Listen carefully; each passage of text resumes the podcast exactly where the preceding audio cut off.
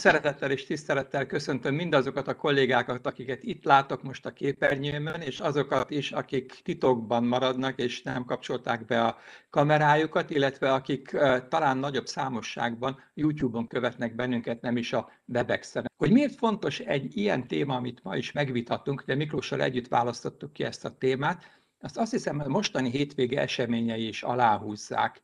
Láttunk statisztikákat az oltásokról és az oltások áldozatairól, vagy az oltások ellenére bekövetkezett halálozásokról, és az ember, mikor felületesen néz bizonyos adatokat, akkor hajlandó nagyon téves következtetéseket levonni, és aztán jött a helyreigazítás a Karikó Katarintól, hogy hogy kellett volna ezeket a táblázatokat összeállítani.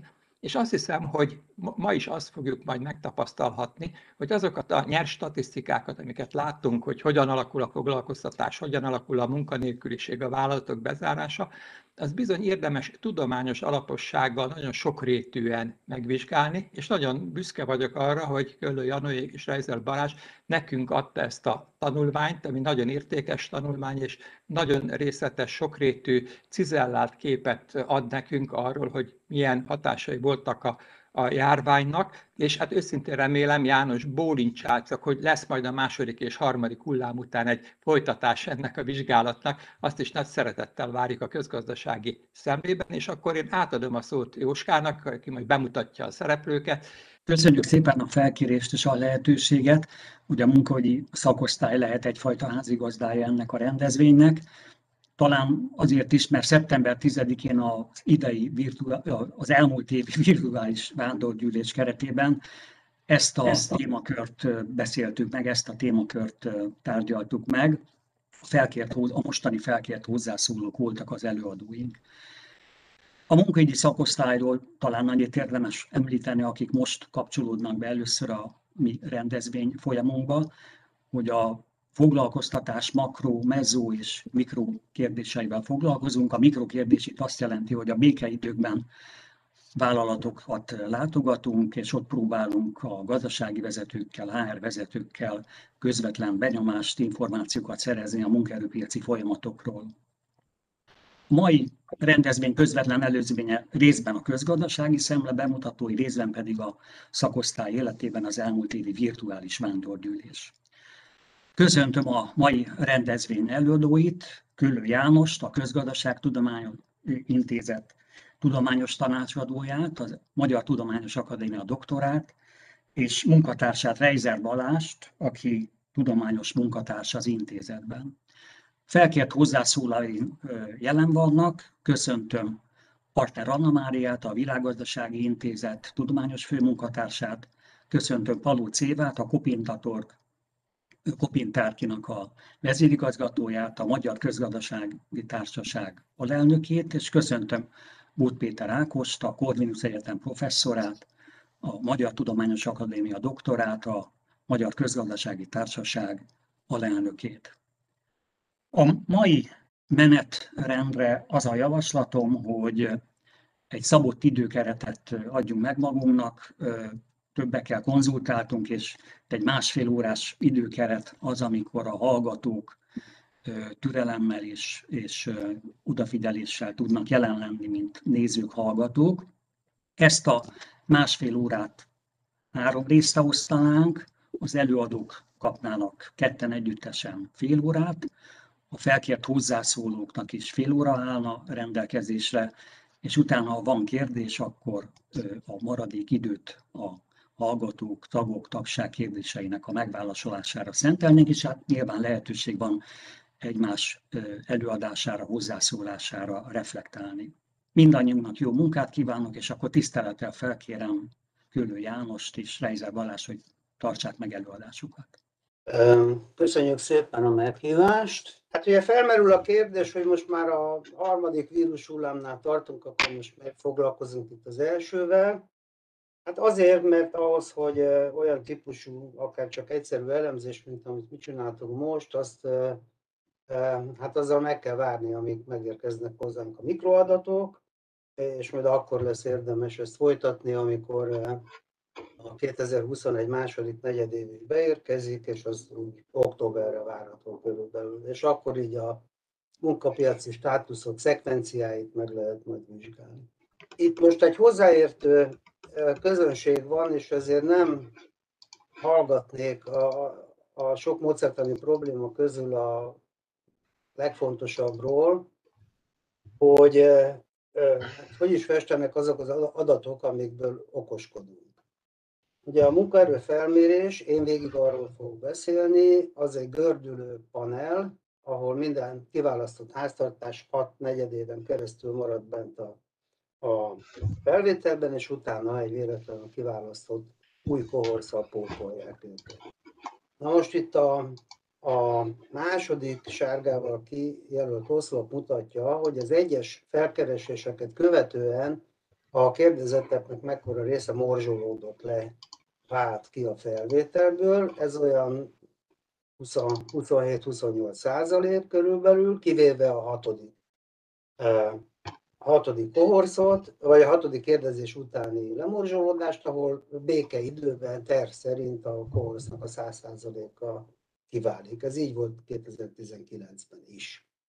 Na most beütött a járvány, és a KSH nagyon bölcsen nem bocsájtotta el ezt a legöregebb kohorszot, mármint felvétel szempontjából legöregebbet, de az is látszik a jobboldali kisárgított oszlopon, hogy ebből a kohorszból, és az összes többiből is nagyon nagy számban, hát majdnem 40%-ban morzsolódtak le a kérdezettek az első és második negyedév között, és mint lent látszik, a, a mintaelemszám 2019 tele és tavasza között az megmaradt akkorának, mint volt, 2020-ban viszont hát majdnem 50 ezerről alig több, mint 40 ezerre csökken.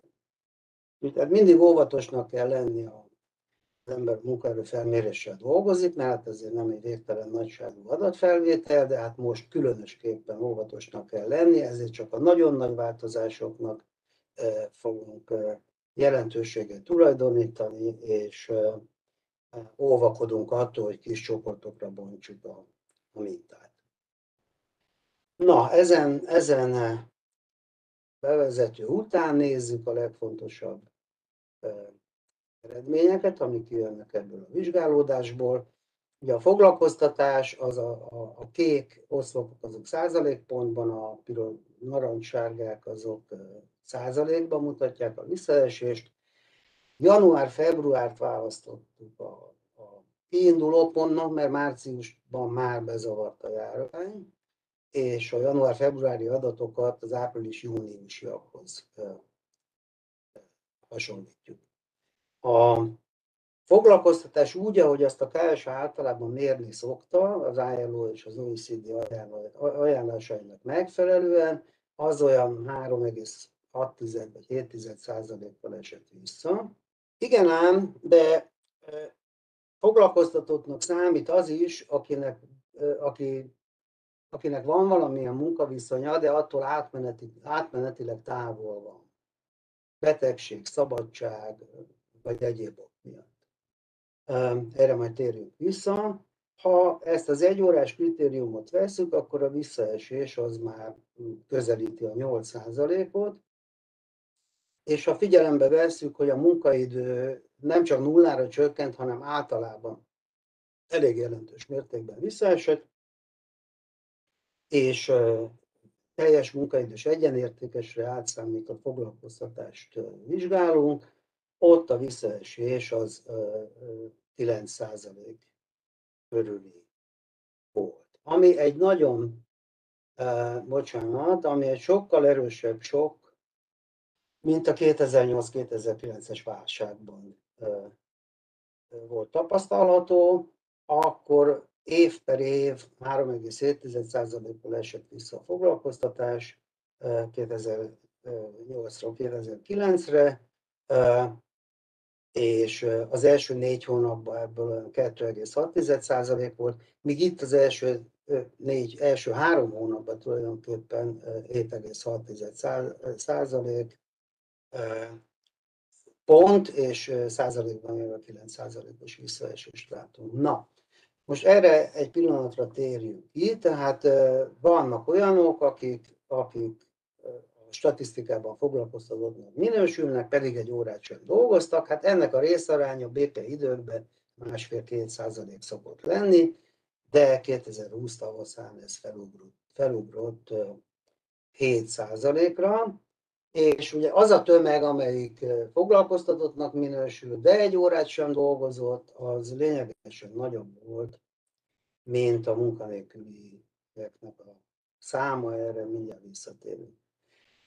A 2008-2009-es válságban akkor inkább az elhelyezkedési esély esett vissza, most viszont az állásvesztési esély nőtt meg, ez egy, ez egy különbség. Ugye az egy hír persze, hogy a foglalkoztatás az, most itt negyedéves adatok vannak, nem a január-február, hanem a két teljes negyedév, hogy az visszaesett 58 ezer fővel, természetesen az egy hír, meg az is hír, hogy, hogy a munkanélküliség megnőtt 44 ezerrel, meg a regisztrált munkanélküliség 74 ezerrel, de hát az igazi nagy hír az az, hogy azoknak a száma, akik foglalkoztatottak, de egy órát sem dolgoztak, a 120 ezerrel nőtt meg.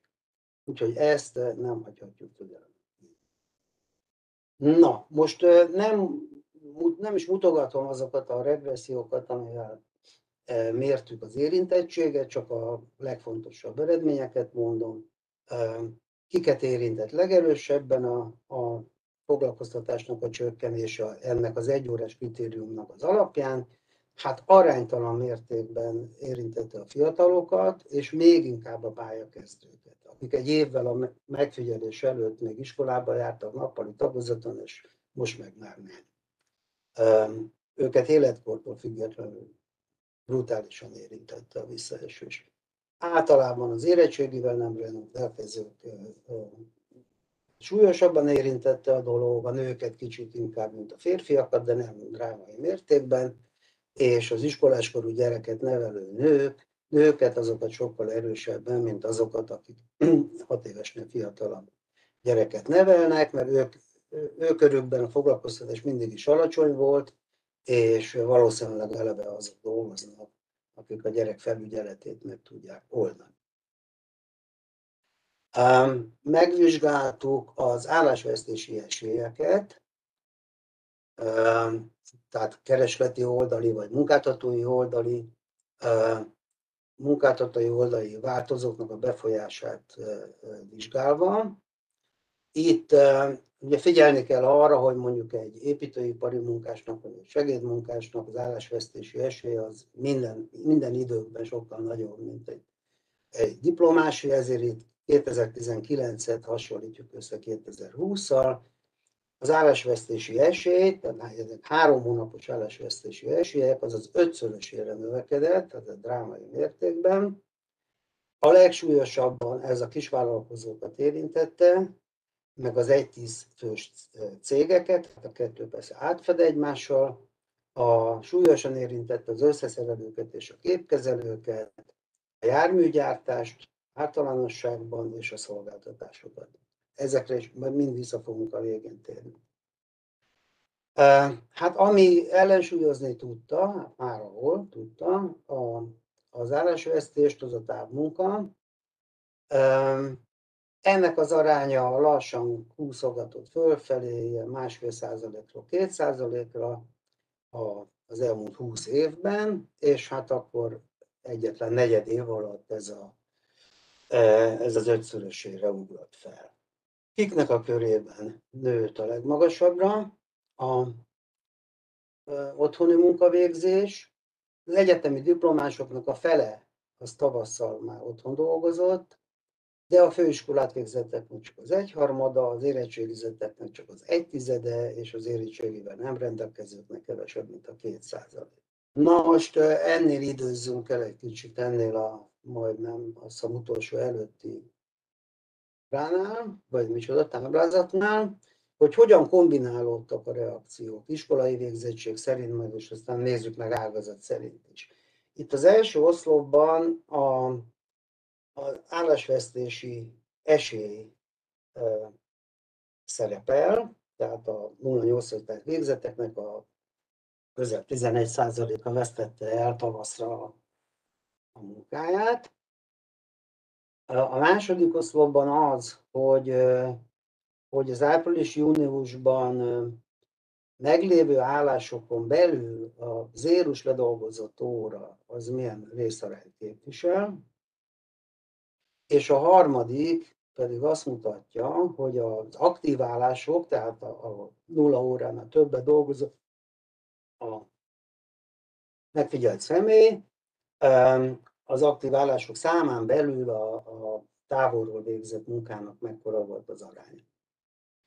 No most azt látjuk, hogy a általános iskolát végzetteknek a távmunka lényegében nincs. Zérus ledolgozott óra, hát az ugye az átlagos körül van. Annál, annál éppen, hogy csak egy kicsivel magasabb, az állásvesztési esély az viszont kiugróan Ugye a másik végleten, a egyetemet végzetteknél ott az állásvesztési az nagyon pici volt, a zérus ledolgozott óra is meglehetősen ritka, mélyen átlag alatti, és ahogy említettem, az egyetemi diplomásoknak a, a fele az, az tavasszal már otthonról dolgozott. Ha a diplomás foglalkozásokat nézünk meg, egyszerű foglalkozásokat, stb. ugyanezt a képletet lehet. Ágazatok. Itt a, az állásvesztési arány szerint vannak sorba rendezve az ágazatok. A legnagyobb állásvesztési arány a szolgáltatásokban volt. A szolgáltatás minden, ami itt nincs felsorolva, azon kívül minden. Zérusra dolgozott óráknak az aránya is meglehetősen magas, annak ellenére, hogy a távmunka aránya is nagyon magas, második legmagasabb az ágazatok közül. Amit kiemelnék, talán mondjuk a járműgyártás, ahol, ahol igen magas volt a, a zérus ledolgozott óra, ugye, tehát ott nagyon sok mindenkit küldtek el állás időre. Távmunkára ott olyan nagyon nagy tér nem nyílik, bár azért nem jelentéktelen ott sem a szint, ami a második negyedében kialakult, és mindezek ellenére az állásvesztési esés sem volt alacsony. Most azt sajnos nem tudjuk, ugye ebből az adatbázisból azt nem lehet megállapítani, hogy, hogy e, ezeket az állásidőket milyen mértékben támogatta a kormányzat. Hát tudjuk, hogy, tudjuk, hogy támogatta, de hogy kiket támogatott, és milyen mértékben arról. Itt semmiféle információ nincs. És akkor a, és akkor a legaljá, vagy ne, talán az oktatást emelném ki még, ahol a távmunka arány az meglehetősen magas, bár nem akkora magas, mint, mint az iskolabetárások alapján gondolnák, de itt, itt a gép, gépjármű oktatótól kezdve a zenetanáron át a, a takarítónőtől és a portástól a, a iskolaigazgatóig mindenki benne van ebben a, a körbe, amit megfigyelünk, és az ő körükben a távmunka az csak 50%-osnál alig nagyobb volt. Tanároknál olyan kétharmados körülbelül. Ott sem volt jelentéktelen a, a zérusra zuhanó munkaóráknak az aránya, az állásvesztés az sokkal kisebb volt, mint, kereskedelemben, vagy a járműgyártásban, vagy a szolgáltatásokban. Igen, és akkor összefoglalva ezt a részt, azt mondom, pont belefértem a 15 percbe, tehát ez egy nagyon erős, nagyon hirtelen sok volt, és munkaórákban mérve, tehát a, a ledolgozott össz munkaóra tömegben mérve egy 9%-os visszaesésre került sor. Tehát arról szó nincsen, hogy ezt olyan rettentő ügyesen sikerült volna kivédekezni. A,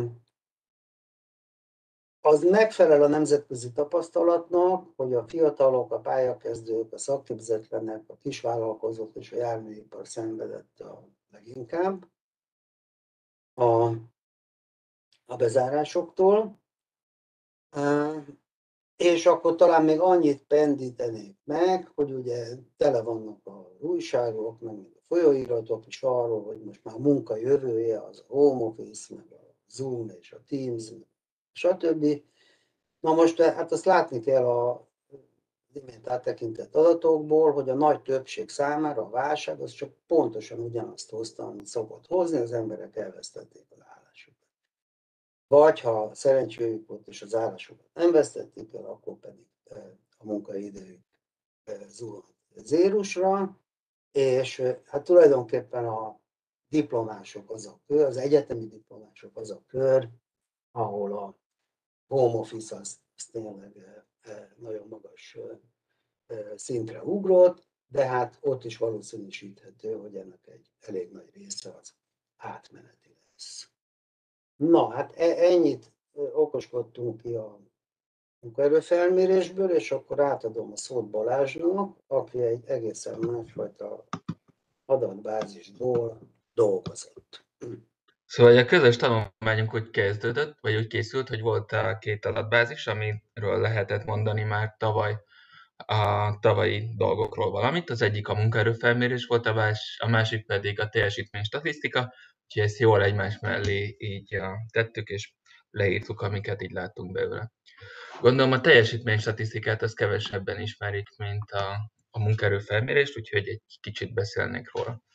Ez egy, az Országos Statisztikai Adatvédelmi Programnak a, része, 22-35-ös számra hallgat, és az Eurostat a felkérésére csinálja meg a, a statisztikai hivatal, csak úgy, mint nagyon sok a másik országban. Ezt nem tudom pontosan, hogy ez milyen célból készül, azon kívül, hogy a negyedéves iparági teljesítménnyel statisztikákat számolgatnak belőle a bányászatra, a feldolgozóiparra és a állatos iparágra, meg az építőiparra. És a KSH-sok voltak olyan nagyon kedvesek, hogy tavaly novemberben odaadták az adatbázist a tavaly augusztusig. Sajnos a, nem a teljes adatbázis, csak egy részét, mindig nem kaptunk meg mindent, illetve most próbáljuk megkapni az idei évre ugyanezeket az adatokat. Hogyan is készül ez az adatbázis? Ez úgy, hogy 50 fő felett áll minden céget, és a kisebb a cégek közül egy véletlen mintát havonta lekérdeznek, és megkérdezik tőlük, hogy mekkora volt az árbevételük, és még egy csomó egyéb nagyon hasznos dolgot. Az építőiparban és az 50 fő alatti cégeknek a külön kérdőjük van. Ami fontos dolog, az az, hogy a kis cégek januártól a decemberig vannak benn, így évek közötti a változást elég nehéz számolni. Míg 50 fő felett mindenki benne van. 50 fő felett folyamatosan benne vannak a cégek, míg 50 fő alatt éves rotálás van, tehát januártól decemberig vannak benne. Először szeretnék beszélni a lemorzsolódásról, mert az egy ugyancsak fontos dolog. A KS általában nagyon ügyesen megtalálja azokat, akiket meg kell találni, és ezen az ábrán is látszik, hogy a megközelítőleg havonta az adatbázisnak ilyen 2%-a veszett el. Ez egészen eddig így volt, kivéve 2010, 2020 májusában, ahol eltűnik a mintának a, a 9%-a. Ez azért fontos, mert ugye lehetséges az, hogy ezek a cégek csődbe mentek, a másik a lehetséges magyarázat pedig az, hogy tavaly tavasszal a válságkezelése címén már nem volt el kötelező az adatszolgáltatás, attól még, tehát hogyha az áfát kellett fizetni, az az vallást meg kellett csinálni, viszont egyéb dolgokat meg be kellett fizetni a társasági adóelőleget, viszont egyes adatokat, amikhez nem tartozott adófizetési kötelezettség, azt nem kellett leadni. Tehát lehetséges az, hogy ezeknek a cégeknek egy része az konkrétan csődbe ment. Sajnos nem nagyon tudjuk megmondani azt, hogy ezek a cégek ténylegesen csődbe mentek, vagy csak kiestek-e, ez egyfajta bizonytalanságot fog okozni a későbbiek során. Hogyha megnézzük, ez hogyan függ össze cégmérettel, akkor azt láthatjuk, hogy a, a, a kis cégek közül gyakorlatilag senki nem esik ki, míg a nagyobb a cégek között a február és április között 2020-ban és áprilisban is ugyanakkor volt a lemorzsolódás. Ugyanakkor ez megváltozott a 2020-ban, és azt látjuk, hogy a kicsi cégek nagyon-nagyon jelentős arányban tűntek el. Most kicsit elmegyek a végére. Azt hiszem most jobbra erről beszélni. Amint így látható, az az árbe, kiplottoltam azt, hogyha a T és T plusz egy hónap között változott az árbevétel, akkor mekkora a valószínűsége, hogy T plusz kettő hónapban a vállalat már nem lesz benne. Tehát itt azt feltételezhetjük, hogy ha a vállalat egy nagy a, a jövedelemesést szenved el T és T plusz egy hónap között, akkor a következő hónapra csődbe megy, úgyhogy igazából nem is tud a, a adatot reportálni. Amit látható a 2010-es és 20-as adatokat összehasonlítva, mindenhol magasabb a, a, a nem válaszolás, viszont a, azoknak a cégeknek a körében, ahol jelentős árbevételesés volt, ott sokkal nagyobb lett a nem válaszolásnak az aránya. Ezért van okunk azt feltételezni, hogy a, a visszaesés jelentős mértékben azért történt, mert a, ezeknek a vállalatok jelentős része csődben. Ezek után nézzünk agregált idősort arra, hogy hogyan változott a vállalatoknak az árbevétele. Anyagköltséget csak a negyed évente jelentenek le, és az 50 főnél nagyobb cégek, ezért az igazából nem túl a hasznos adatokat ad, főleg amikor a válság vagy a lezárások egyik hónapról a másikra rontották le az üzleti esélyeket. Amit látni lehet, az az, hogy a vállalatok teljes árbevétele az 1500 milliárddal csökkentek egyik hónapról a másikra, és ez egy jó 30%-os visszaesés. Összehasonlítás véget a, a 2008-as válság alatt egész év alatt volt egy 20%-os visszaesés. Utána nyárra a gazdaság valamekkora mértékben visszakapaszkodott, de messze nem érte el a korábbi értékeit. Ami fontos az az, hogyha csak az 50 fő feletti cégeket nézzük, akkor is ugyanezt a, az ábrát látjuk, vagy akkor is, hogyha a szokásos módon nem árbevételt számolunk, hanem csak a hozzáadott értéket. Érdemes még megnézni azt, hogy cégméret függvényében hogyan változott az árbevételnek a, a változása. A, amit a, látunk, az az, hogy február és április között a, körülbelül a, igen, igen, igen. Szóval a legnagyobb a cégek ennek az árbevétele esetleg jobban, több mint a 30%-ot, még látszólag a kis cégeknek az árbevétele az kevesebbet zuhan. Viszont akkor, hogyha figyelembe vesszük a, azt, hogy ez a csődbe menő cégeknek a nagy arányban, vagy a kieső cégek nagy arányban csődbe mentek, akkor azt láthatjuk, hogy a kis cégek is ugyancsak megszenvedték az áprilisi vagy a márciusi lezárást. Hogyha megnézzük, hogy hogyan kapaszkodott vissza a gazdaság, akkor azt láthatjuk, hogy a nagyobb cégek azok viszonylag vissza tudtak térni a, korábbi állapotokhoz, legalábbis a kis cégekhez számítva, akikkel még áprilishoz képest még tovább veszítették az árbevételüket. Ezután próbáltam megnézni ilyen regressziós módszerekkel, hogy kiszűrjem a, a szezonalitásnak hatását, ehhez a korábbi éveknek a, a az adatait eh, használom fel, és, eh, és ennyi. Inkább rögtön rá is eh, térek az eredményekre. Először mutatom február és április közötti ilyen a, a változásokat. Amit látni lehet, az az, hogy a, a kiadott változó az a belföldi nem exportáló vállalatoknak a, a csoportja, és hozzájuk képest a külföldi exportáló vállalatok az kicsit jobban esnek vissza. Akkor, hogyha megnézzük, hogy milyen hatással volt a, a munkaerőnek az összetétele és a létszáma, akkor azt láthatjuk, hogy azok a cégek, akik több diplomást foglalkoztattak, azok kevéssé estek vissza, ugyanúgy, ahogy a nagyobb létszámmal rendelkező vállalatok is jobban túlélték. Ami még fontos lehet, hogy azoknál a, a vállalatoknál, ahol a fizikai jelenlétre van a szükség, itt kicsit fordítva van az előjel, tehát hogy ahol fizikai jelenlét van, ott ez a szám az, az negatív. Tehát ez a mutató azt jelenti, hogy azok a cégek, ahol jobban tudnak a, a termunkában dolgozni, ott azoknak a vállalatoknak az árbevétele az kevésbé esett vissza. Ez azért érdekes, mert uh, itt igazából nem valamilyen uh, uh, szoftverfejlesztő céget uh, hasonlítunk össze egy húsüzemmel, hanem ezek uh, iparágon belül ilyen uh, tulajdonságot mutatnak. Ez összefügg azzal, vagy összecseng azzal, amit a, a János talált, hogy a diplomások azok, a, és azok jobban túlélték, a, vagy a, könnyebben alkalmazkodtak a válsághoz, kisebb valószínűséggel veszítették el létszámukat, illetve a nagyobb a cégek, azok a, kevesebb embert a, rúgtak ki.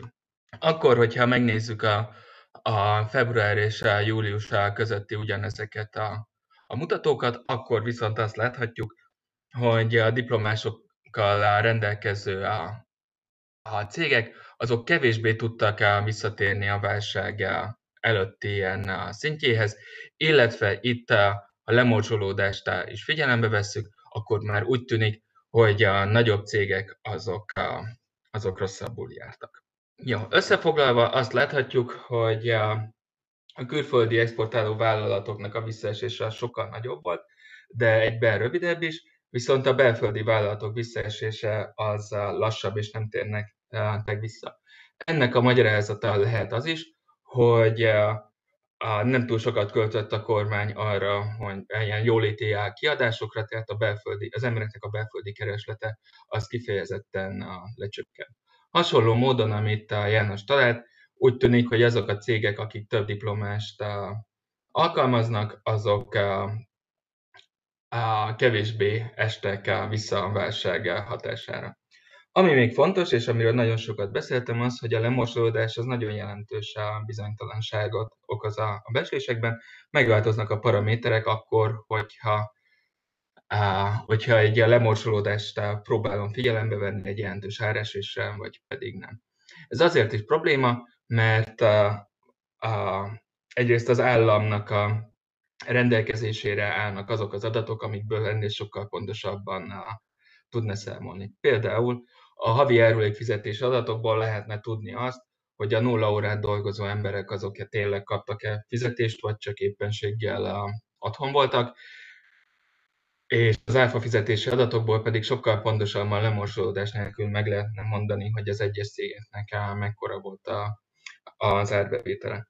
Ez ugyancsak nem lehetetlen a feladat, hogyha így a laboratóriumunkra így tekintünk, mondjuk így szomszédos Ausztriára, és megnézzük, hogy ők mit csinálnak, ott a foglalkoztatási minisztérium egy külön honlapra feltöltögeti nagyon-nagyon részletes bontásban a munkaügyi, munkaügyi adatokat, ott meg lehet figyelni azt, hogy a, a tartomány nemzetisége, foglalkozása, a végzettségi szint szerint hányan dolgoznak. És administratív forrásokból most megnéztem előadás előtt, ez az adat már elérhető 2021 márciusára is.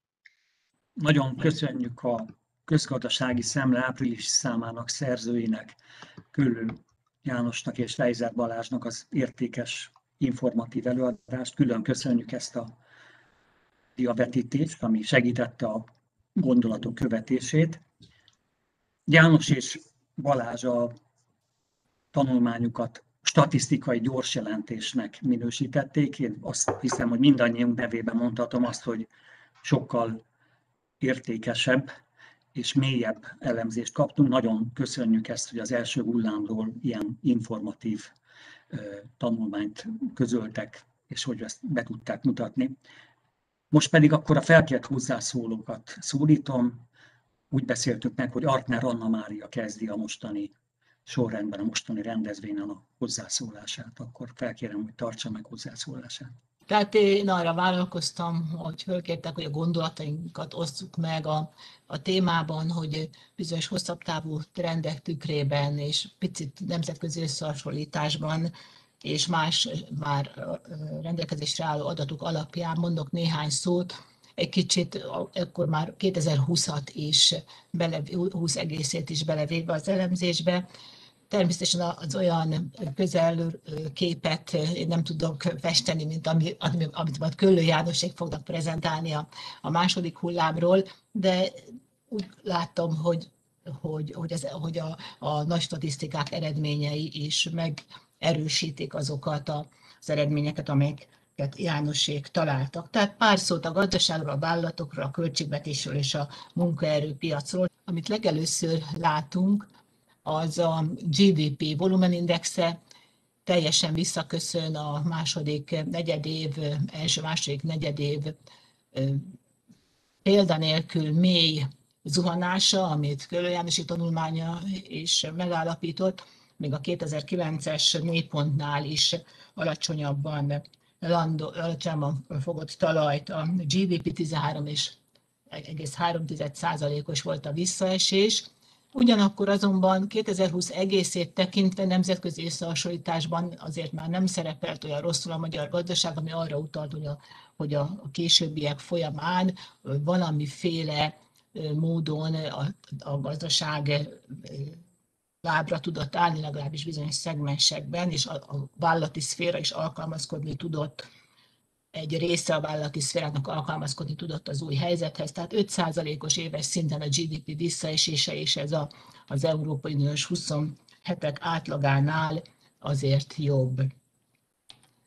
A vállalati szféra megrendült természetesen, mint ahogy a Köllő Jánosik anyagából is kitűnik, 2020 egészében növekedett a, a, a hitelállományuk, ami későbbiek folyamán jelenthet problémát. És ami, ami ezzel együtt járt, az a, a, a költségvetés hiányának drasztikus zuhanása megközelítette, bár nem ért el a 2006-os és a 95-ös zuhanás 8,1%-os hiányjal zárt a magyar költségvetés, ugyanakkor azt tudni, hogy valamivel jobb helyzetből indult ez a, ez a zuhanás, és jobb helyzetbe is fog érkezni, hiszen tudjuk, hogy hatalmas pénzek érkeznek már az Európai Unióból. A költségvetési hiány 7300 milliárd forinttal nőtt meg 2020 folyamán, és bocsánat, az adóság 7300 milliárd forinttal nőtt meg 2020 folyamán, és ezzel az államadóság szintje visszaállt a 10 évvel ezelőtti 80,4 százalékra a GDP-hez mérten. És itt is meg kell említeni, hogy remélhető, hogy az Európai Unióból érkező pénzek jó voltából ezt a hiányt majd újra, ezt az adósságot majd újra csökkenteni lehet a GDP-hez mérten mindenképpen.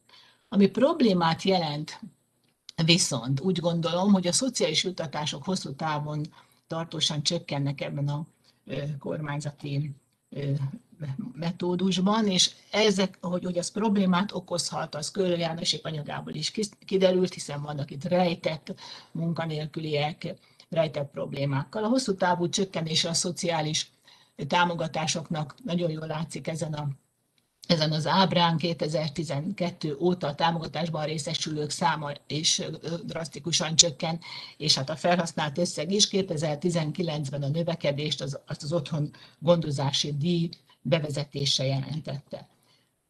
A szociális jutatásoknak ez a csökkenése tulajdonképpen a válságkezelés folyamán sem fordult meg, még hogyha valami növekedést itt tapasztalunk is, a, a, látjuk, hogy, hogy ez egy hosszan, hosszolható, csökkenő szociális redistribúció, ami 2010 óta van, az nagyon sárga vonalat, hogyha fizettük, figyeljük a szociális juttatások vonalát. 2016 óta van érvényben a, a, a téves megállapodás a, a, a versenyszféra és a kormány között, aminek a jó voltából a szociális hozzájárásra adó 11,5%-ra fog majd csökkenni. Tehát igazából ez a trend nem tört meg. Láthatjuk, hogy a, a költségvetési kiadások növekményének kétharmada tőkeberuházásokra, tőketranszferekre ment el, és csak kb. egy tizedük szolgálta a szociális juttatásokat, tehát közvetlenül az emberek megsegítését. A munkanélküli és foglalkoztatási adatok 2020 tekintetében is igazolják, e-, egész tekintetében igazolják az első hullám súlyos hatását, és azt is, hogy hogy Receben a, a munkanélküliség egy része, 60 ezeres növekedés látszik a statisztikából, a munkanélküliek tekintetében még a foglalkoztatás 110, a kölők adatában 120 ezer szerepelt, ez a kerekített adatok, de a lényeget tekintve itt 60 ezer munkanélküli eleve nem jelenik meg a statisztikában, és ami még érdekesebb, hogy a Nemzeti Foglalkoztatási Szolgálat statisztikájában az álláskeresők száma viszont 140 ezerrel nőtt meg.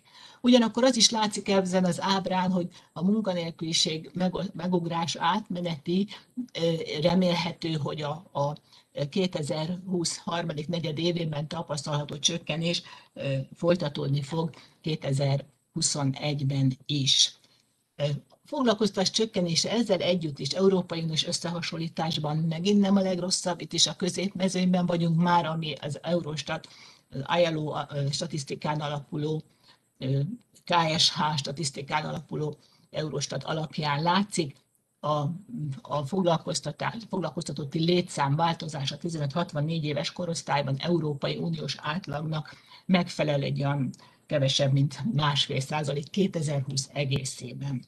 Szintén igazolja Jánosék eredményét a 2020-as év egészére megfigyelhet, egészében megfigyelhető végzettség szerinti foglalkoztatás csökkenés, amiben látszik az alacsonyabban képzettek nagyobb érintettsége. Amit itt bekarikáztam, az, az, hogy a nők közül csak az egyetemet végzettek esetében látszik javulás, ugye az a második fél évnek köszönhető, és érdekes, hogy a nyolc általánossá kisebb végzettséggel rendelkező férfiak esetében is, ami részben utalhat esetleg a, az ingatlan fejlesztések fellendülésére, de, de arra is utalhat, hogy ezek azok a, a munkavállalók, akik nem jelen, jelzik, hogyha a munka nélkülévé válnak, mint ez az utolsó szlájdon is látszik.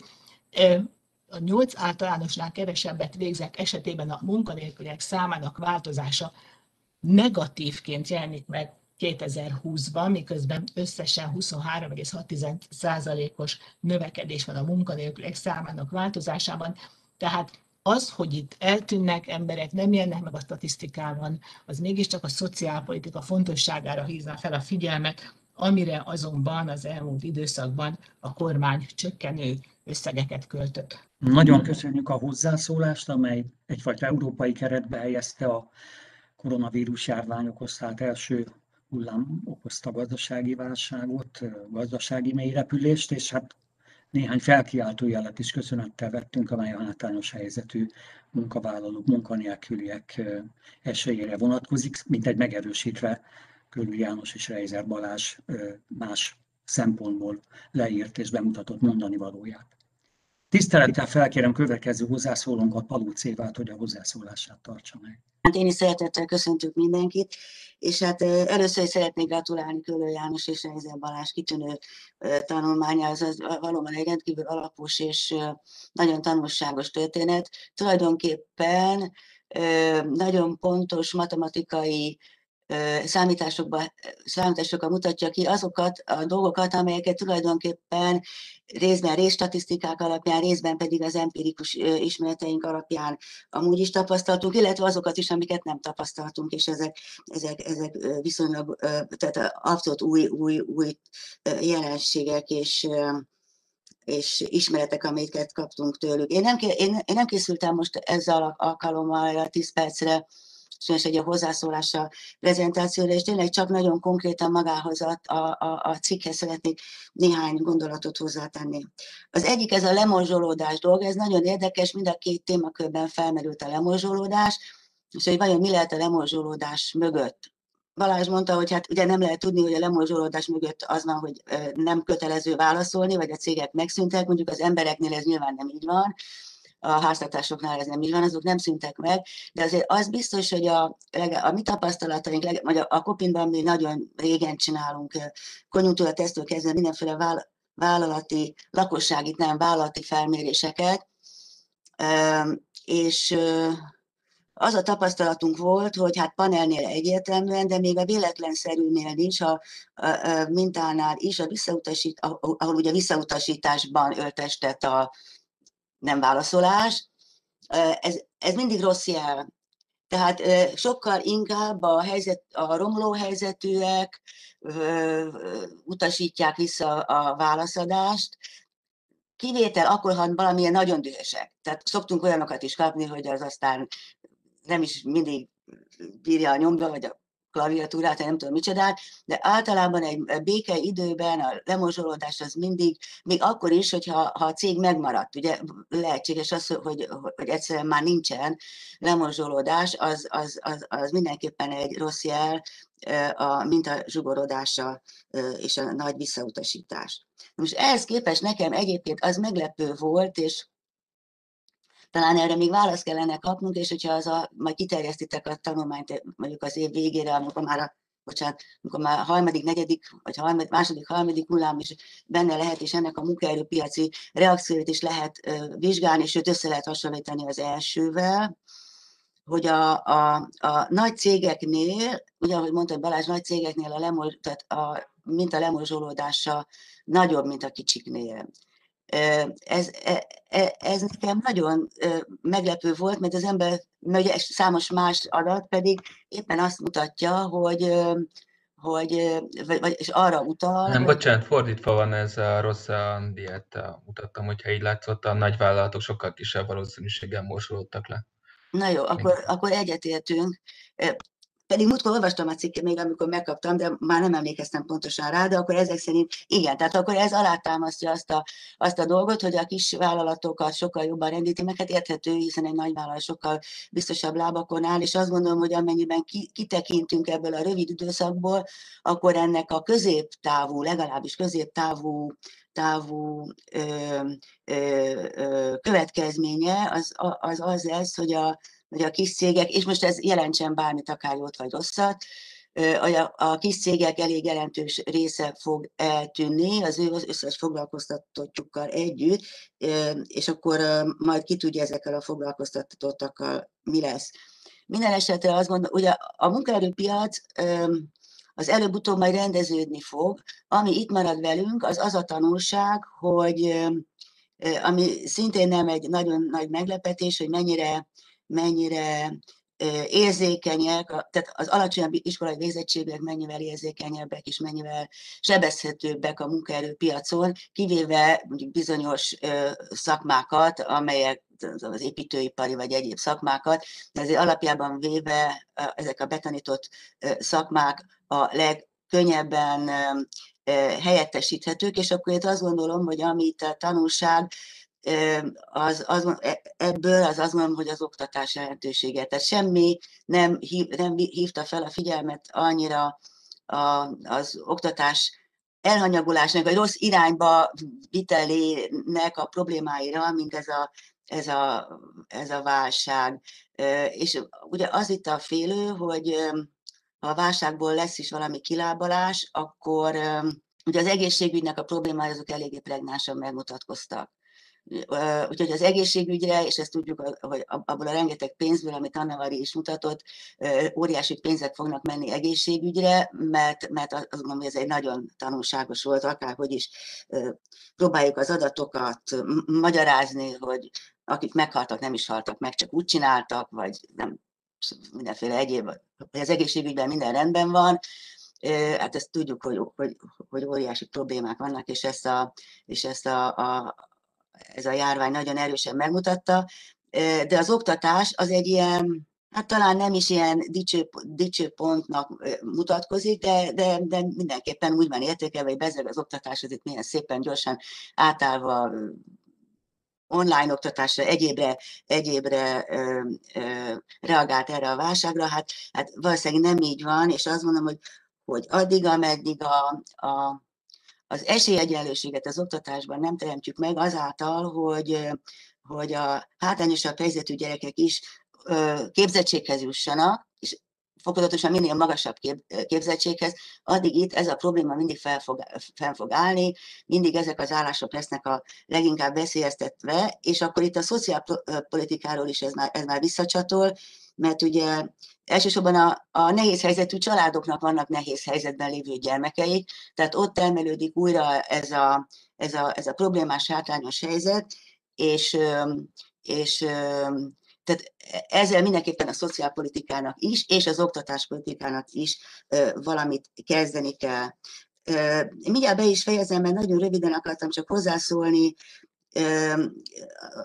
Nagyon érdekes lesz hogy az egyes vállalati kategóriákra nézve, külföldi, belföldi, erről még nem is beszéltem, ez is nagyon érdekes volt itt a, a, ebben a tanulmányban a külföldi és a belföldi vállalatok közötti különbség, illetve a kis és nagy vállalatok közötti különbség. De, félő, hogy a, hogy az a fajta dualitás a gazdaságban, amely már amúgy is megvolt, tehát a kis és a nagyvállalatok közötti óriási termelékenységi különbség, amely éppen most készítünk el a tanulmányt Magyarországon, és Szlovákiában, de ez nem a mi problémánk, sokkal nagyobb, mint, a, mint a, akár a környező, akár a, különösen a nyugat-észak-európai országokban, illetve mondjuk a másik vonal a külföldi-belföldi dimenzióban a, ez a nagyon erős dualitás félő, hogy a jövőben még inkább erősödni fog.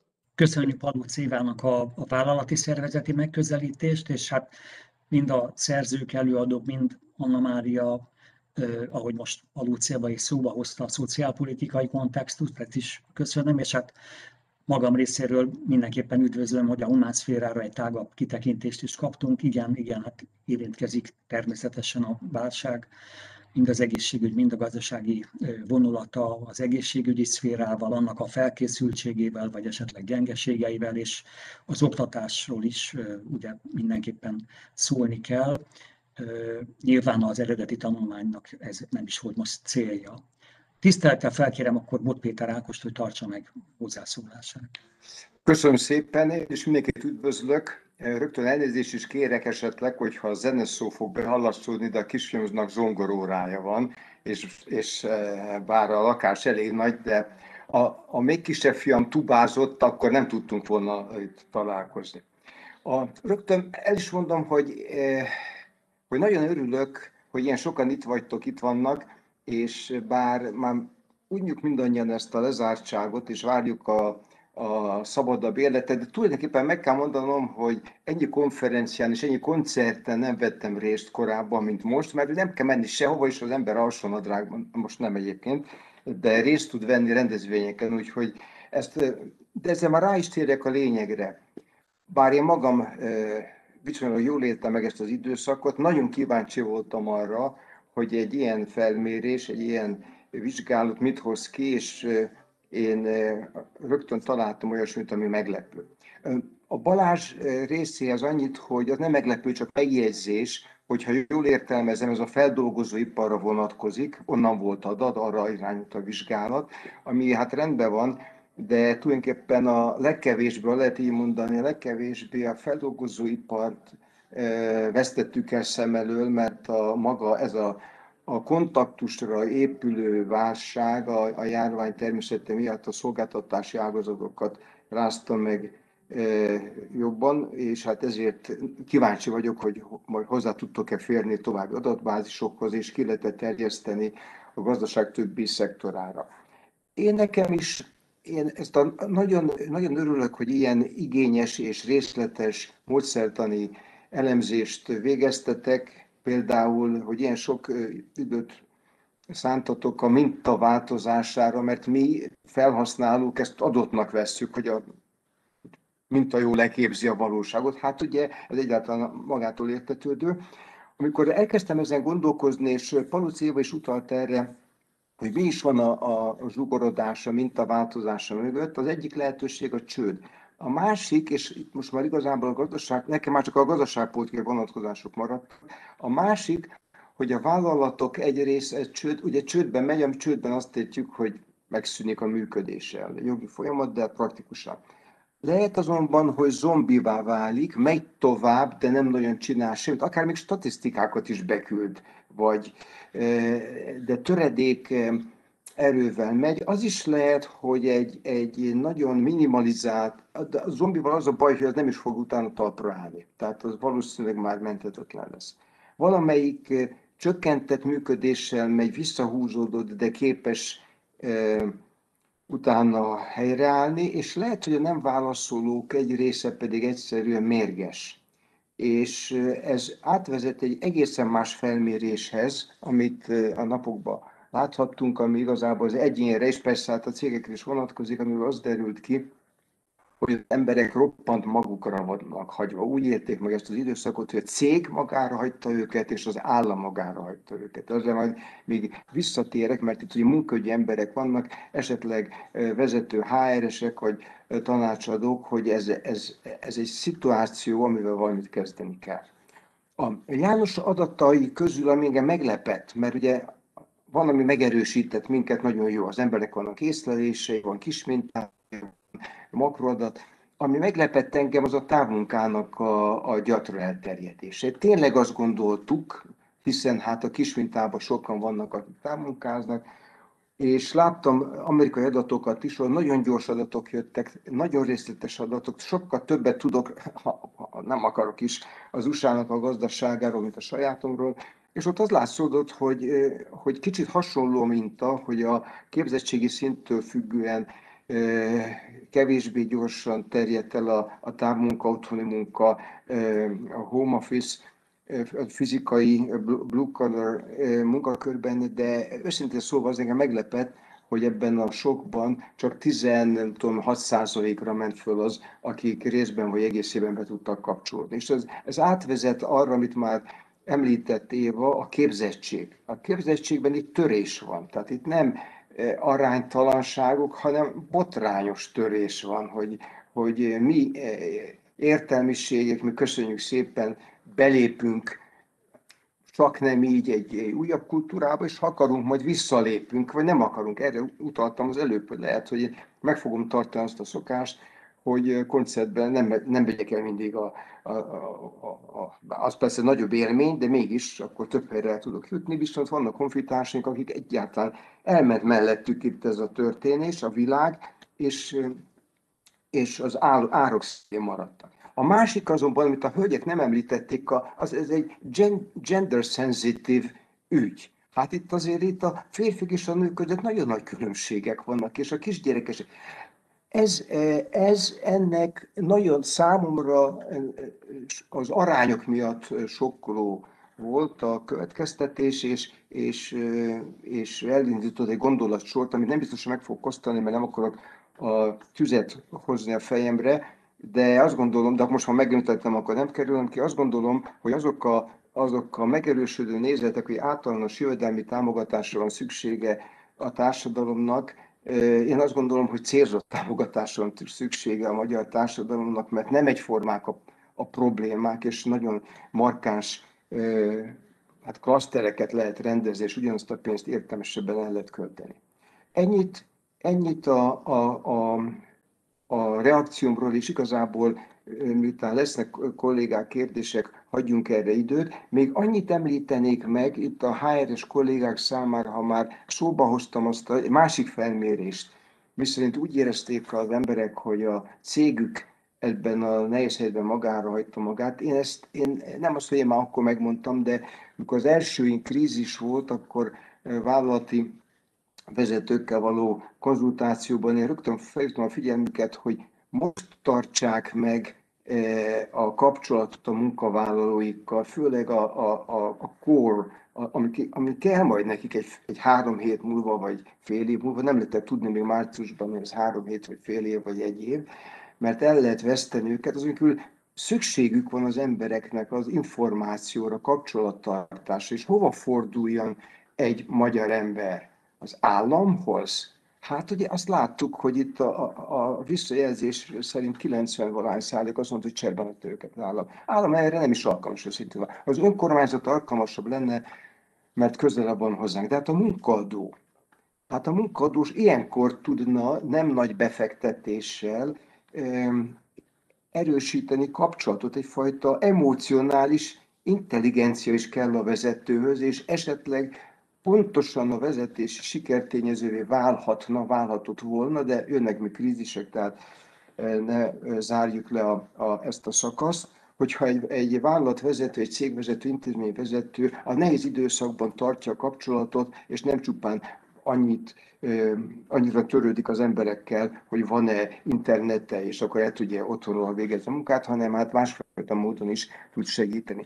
Ezek voltak az én általános megjegyzéseim, és én is gratulálni tudok a, a, a, a munka precizitásához, és arra ahhoz, hogy ilyen gondosan vég szálasztátok az, az adatokat, és a felhívja figyelmet arra, hogy bizony-bizony nagyon nagy szükségünk volna megbízható adatfelvételekre és, és nagyobb mintákra, amik alapján lehet gazdaságpolitikai közvetéseket levonni, és, és hát én nem tudom, hogy az, a, a Eurostat ezt miért kezdeményezte, de lám-lám nagyon jó, hogy van ez a, ez a, ez a minta és ez a felvétel, mert, és ez az utolsó pont, mert itt nagyon sikeresen, számomra sikeresen jött össze a munkaerőpiaci vizsgálat, ami alapvetően a munkavállaló az ember felől nézi, és a cég felőli vizsgálat. Ezt talán még ezen lehetne még valami más adatbázisokat is bevonva, hát például az APEC-nek vagy egyébeknek az adatbázisait egy olyan olyan gazdaságviselkedési folyamatos monitorozást végezni, ami a gazdasági döntéshozóknak és a, hát a, a folyamatot elemzőknek igen-igen hasznos lenne. Köszönöm szépen a munkátokat, és várom a, a továbbvezetés nyilván, eh, hát a, a munka folyik, és nem sokára, hogyha a közgazdasági szemle főszerkesztőjén kedves, akkor olvashatjuk is a következő kiadást. Köszönjük szépen Bót Péter Ákos hozzászólását, a gazdaságpolitikai kontextust, a gazdasági döntéshozóknak megfogalmazott néhány üzenetet, és mindenképpen közvetítjük a szerzők felé az elismerését, tehát mindannyiunk nevében is, de külön professzor úr nevében is. És akkor megnyitom a hozzászólásoknak a rendjét. Az én monitoromon látszik két hozzászólás a munkakörrel kapcsolatban, a munkakörökkel kapcsolatban, és egy pedig a diplomások helyzetével kapcsolatban. Én úgy értettem, hogy akkor felhatalmazást kaptam erre, hogy a szerzők felé ezt közvetítsem. Nem tudom, hogy szerzők látják-e, de akkor én köszöntöm Veres Párt, gyakori vendégünket, érdeklődő kollégánkat a Corvinus Egyetemről, aki azt fogalmazta meg, hogy a munkakör tartalma és a végzettség szakképzettség között van összefüggés, ennek szorossága is fontos kérdés. Mi lenne, ha mindenkinek egyetem végzettsége lenne? Így szólt a kérdés, és köszöntöm Bolt Pece Tibor Borsot, a Magyar Pedagógiai Társaság alelnökét, aki szintén itt van velünk. Ezt fogalmazta meg a cseten. Inkább a munkakör tartalma határozta meg a visszaesés visszatérés mértékét, mint az egyéni munkavállaló végzettség szintje. Ennyit tehát a munkakörökről, és közvetítem a Veszprémi Egyetemről Bírva Margit jelzését, hozzászólását, mint egy ilyen gondolatébresztő kiegészítést, jelzést, aki így fogalmazott, hogy 2020 őszi fél évében elég nehéz volt szakmai gyakorlatos munkahelyet találni. Ezzel is összefügg, hogy nőtt a keresztfél éves mesterszakokra jelentkezők létszáma, főként a nappali tagozaton, egyfajta menekülési útvonal a magas pályakezdő munkanélküliség elől. Ezt fogalmazták meg, és akkor hát a szerzőknek közvetítem a munkakörökkel kapcsolatos gondolatkört, ha esetleg van reflexiójuk, köszönettel vesszük. Egy-két dologra reagálnék ö, ö, gyorsan. Ugye itt, itt van egy, arra, amit Bot Péter Ákos mondott erről a home office szakadékról. Ugye az internet penetráció Magyarországon elég magas európai összehasonlításban, ennek ellenére ugye ez az ügyintézést nem nagyon tudta áthatni, hát mind, mind szembesülünk azzal, hogy milyen ügyetlenségek, tökéletlenségek vannak a, a, a digitális ügyintézésben Magyarországon, és a, nekem a megdöbbentő adat az az, hogy az érettségizettek, meg az irodai munkásoknak csak az egy tizede dolgozik home office pedig hát egy, egy rendesen digitalizált gazdaságban ennek valahol nem tudom, a 40-50-60 százaléknál kéne lenni. De az, hogy a melósok ott dolgoznak, ahol, ahol dolgoznak, hát ez természetes. Na, most uh, uh, megemlítenék egy dolgot, uh, ezt is Péter mondta adatokkal kapcsolatban. Ugye vannak jobbnál jobb adatok, amikből szinte azonnal lehetne ítélni. Ilyenek a pénztárgép forgalomnak a, az adatai. Amihez mi, amit mi kértünk egy évvel ezelőtt, nem kaptuk meg. Ilyenek a mobil mozgáson alapuló elemzések, ugye azokat, akik hozzáférnek, azok, azok járványmodellezésre ezt használják. Hát állítólag van abban a csapatban közgazdász, de még nem nagyon nyilvánultak meg, pedig hát ezeket a mobil mozgásokat, ezeket föl lehet használni a gazdasági következmények felmérésére, hiszen tudjuk, hogy, hogy egy mobil elment innét oda, hogy minden nap el szokott menni innét oda, tudjuk, hogy e, mely más mobilokkal találkozott, és a többi, tehát ezt az ingázásnak és ezen keresztül a munkavállalásnak a, az elemzésére tökéletesen fel lehetne használni, hát e, erre sincs reményünk egyenlőre, hogy ehhez hozzáférjünk. Mi lenne, ha mindenki diplomás lenne? Éhen halna, ugye először is természetesen. Erre nem is nagyon tudok más mondani. A, a foglalkozás számít, vagy az iskolázottság, hát ez egy jó kérdés, és igazából meg is lehetett volna vizsgálni, bár probléma, hogy nagyon erős a korreláció a kettő között, tehát hogy, hogy nem implikálja az iskolai végzettség azt, hogy valaki milyen foglalkozásban dolgozik, de azért elég erősen eh, behatárolja, de hát igen, ezt meg kell rendesebben nézni, mint, mint így, hogy külön-külön volt nézve a kettő. Bocsánat, én is mondanék pár dolgot. És eh, szerintem, ha mindenki diplomás lenne, akkor nem halnának éhen jobban az emberek, mint most kedvenc eh, példám erre, hogy tíz évvel ezelőtt kezdtek el nagyon menő eh, kovászos kenyeret gyártó pékségekkel nyílni Budapesten. Az első tízből nyolc azt, joga, azt a szociológus nyitotta. A Balaton felvidék leghíresebb kovász, kovászos kenyér készítője, az nekem tanítványom volt a Veszprémi Egyetemen, és a közgazdasági intézetben. Szóval nem hallának éjjel, nem sütnének kenyeret. Kovászos kenyeret. De komolyan fordítva, igazából az iparág és az ilyen a feorkód szerint ilyen mérőszámok azok, azok nagyon pontatlanok. Elvileg a, ezeknek a kategóriák készítői szerint ugyanazt kellene csinálnia ezekben a munkakörökben mindenkinek, közben pedig egyáltalán nem így van. Azt látjuk, hogy a diplomások egy munkakörön belül egészen más dolgot csinálnak. Például egy érettségizett pénztár, pénztáros 20%-kal többet keres, mint egy nem érettségizett pénztáros, pedig elvileg a feladatának ugyanannak kéne lennie. Ezt pont Jánostól a, a, tudom. És ugyanúgy, hogy az iparágakban elvileg az az iparág, ami egy terméket gyárt, ugyanazzal a technológiával. Ehhez képest a méret és mondjuk a foglalkozás szerkezet szerint kifejezetten nagy eltérések voltak abban, hogy a, a, mekkora hogy, hogy milyen hatása volt a válságnak. És szerintem legalábbis én ennyi tapasztalat után sem nem nagyon tudom azt, hogy ez miért van. A diplomások úgy tűnik, hogy sokkal jobban tudnak alkalmazkodni mindenhez, de hogy a mechanizmus az nem teljesen egyértelmű. Hogy azért, mert ők egyszerűen okosabbak, jobbak a kognitív képességeik, vagy valami olyasmi dolgot tanulnak az iskolában, ami a nem kognitív és alkalmazkodó képességeket javítja. Én azt tippelem, hogy ez lehet a, a fontos.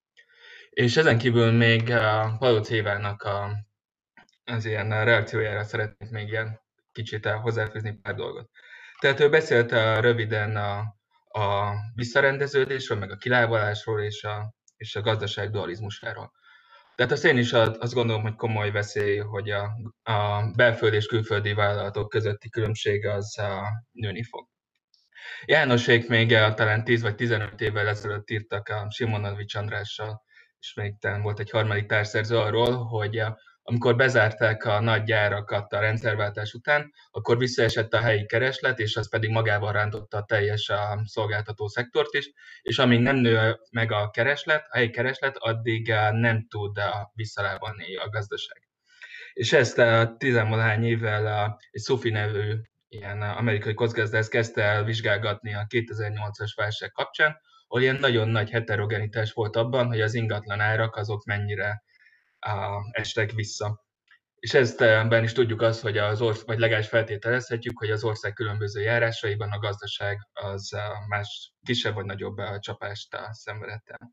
És ő azt találta, hogy, ezek a, hogy a gazdaság az igazából sokkal lokálisabb, mint amennyire így gondoljuk. Néha a fecimet szünetében jól megnézem a nemzetközi bútorgyártóknak a reklámjait, de közben igazából a bútoroknak egy jelentős részét ilyen kis helyi szolgáltatók csinálják meg. Például 5-10 fős cégek gyártják jellemzően a, a konyhai bútorokat. És most a válság hatására ezeknek egy nagyon jelentős része csődbe ment. Ez pedig magával rend igazából mindenkit, és akkor, hogyha pár nagy a, a per multi az újra tud indulni, aminek ugye nagyon örülünk, és ez egy hasznos dolog, az nem fogja igazából megmenteni és újraindítani ezeket a kis vállalkozásokat, amik most csődbe mentek és eh, én igazából nem vagyok bizakodó abban, hogy mennyire tudunk kilábalni. Biztos, hogy jobban fogunk kinézni, mint most áprilisban, vagy a tavaly áprilisban, de mondjuk nem gondolom, hogy annyira vissza tudnánk térni, mint a hozzánk hasonló környező országok. Köszönjük szépen a reakciókat. Tehát nekem is, mikor el én is gratulálok a, a, a szerzőknek ez a, ez a kutatáshoz, és rögtön az volt az első gondolatom, hogy ezt rögtön be kell, az ilyen kutatásokat be kéne csatornázni a, a kormányhoz, hogy, hogy már rögtön az elején ott tudjon beavatkozni, ahol a legnagyobb szükség van rá. Ha az itt elhangzottakhoz tényleg egy, egy-két mondatos megjegyzés, tehát én sem gondolom ugyanakkor, hogy a, a ha mindenki diplomás lenne, akkor éhen halnánk. Én, én szerintem egy csodálatos, boldog és alkalmazkodó képes társadalom lenne az, amiben, amiben mindenki diplomás, pontosan azok miatt a dolgok miatt, amit Balázs említett, tehát egyáltalán nem szükségszerű, hogy aki diplomás, az hiába való szellemi tevékenységet végezzen. Plusz hozzáteszem, hogy a technológia fejlődése azért arra mutat, hogy, hogy egyre több és több munkát tudnak kiváltani a gépek, ugye hát a 3D nyomtatás még az építkezést is kiváltja, hogy a kínaiak ezt már elég nagy üzemben folytatják. A végzettséggel kapcsolatban, hogy tehát milyen, nem implikálja a végzettség, hogy milyen munkakörben dolgozik valaki, hanem nagyon erősen korrelál a kettő, mondta János. Azért azt hozzátenném, hogy túlképzett embereket nem foglalkoztatnak, nem a, a munkáltatók félnek attól, hogy egy egy túlképzett embert egy olyan pozícióba vegyenek fel, ahol arra a képzettségre nincs szükség. Tehát azért, azért valóban nagyon erős, és még egy picit implikálja is, hogy, hogy tehát a végzettség szintje a, a munka jellegét, amit elvégezhet a munkavállaló. A kisvállalkozások csődjével kapcsolatban az, az egy kis és középvállalati szféra az mindig arról volt nevezetes, hogy nagyon magas a, a fluktuációt, csődbe menünk és vállalatot alapítunk. Én azt gondolom, hogy az emberek meg akarnak enni, és nagyon mint a Balázs mondott, hogy helyed, a, a termelés nagy része helyileg történik. Egyáltalán gondolom, hogy, hogy, hogy e tekintetben megengedhetné magának egy, egy, egy asztalos, hogy, hogy ne kezdje újra, amint csak, amint csak tudja. Nagyon sok sérülés van itt, és ezért mondtam, hogy a szociálpolitika bizonyos dimenzióit egyetértve azzal, hogy ott Péter Ákossal, hogy, hogy, hát ezt, hogy a szociálpolitikai juttatásokat azokat irányítottan kell adni, de kell adni annak érdekében, hogy a, hogy a, hogy a legsérülékenyebb rétegek át tudják vészelni az ilyen válságokat. És ehhez kapcsolódóan az utolsó gondolatom, hogy nem csak egyszerűen szociálpolitikáról van szó, tehát, hanem arról, hogy, hogy ez az oktatáshoz kapcsolódik, és a, az internethez való kapcsolódás lehetőség. Regionális politikára van szükség, mert ott lehet sikerrel felfejleszteni ezeket a funkciókat úgy, mint oktatás és internethez való hozzáférés, ahol, ahol közvetlen munkavállalási lehetőség van, és nem csak a közfoglalkoztatás síralmas bérei. Köszönöm szépen Anna Mária hozzászólását. János, akkor. Csak egyetlen ponton vitába szállnék Anna Máriával, de foglalkoztatnak a vállalatok túlképzett embereket, nagyon nem is kis számban, és ugye értve ezen azt, amikor a amikor a modális képzettségi szint fölött van valaki, és azt is megmutatták, számos kutatás Galasi Pétertől, Varga Júliáig és én is, hogy, hogy, a vállalat, hogy ennek van hozama, tehát hogy a vállalatok többet fizetnek, ahogy, ahogy Balázs utalt rá, többet fizetnek azoknak, akik, akik az adott szakmában túlképzetnek számítanak. Nem akkor a fölösleges iskolaéveknek a hozama az nem olyan nagy, mint a, mint a szükséges iskolaéveké, de lényegesen sokkal-sokkal van munka fölött. Tehát megbecsülik a vállalatok, és alkalmazzák is ezeket az emberek. Köszönöm szépen. A dolgunk az, hogy megköszönjük a szerzők, mostani előadók és a hozzászólók szakmai részvételét. Nagyon köszönjük, hogy mindenki tartotta a megbeszélt időkeretet. A munkaügyi szakosztály részéről jelezném, hogy szeretnénk ezt a témakört folytatni. Talán Alócévát kell idéznem, aki azt az optimizmus sugalta, hogy a munkaerőpiac helyre fog jönni, tehát bízunk ebben, de azért azt gondolom, hogy rá kell tekintenünk folyamatosan erre a problémakörre, annyira mély, annyira összetett, annyira húsba vágó, hogy ezzel kell foglalkoznunk rendszeresen, talán már a legközelebbi vándorgyűlésen újra kell ezzel a témával foglalkoznunk. Egy szűkebb témakörben, más témakörben pedig a munkahogyi szakosztály május 6-án jövő csütörtökön folytatja a munkáját, még mindig a Webexen.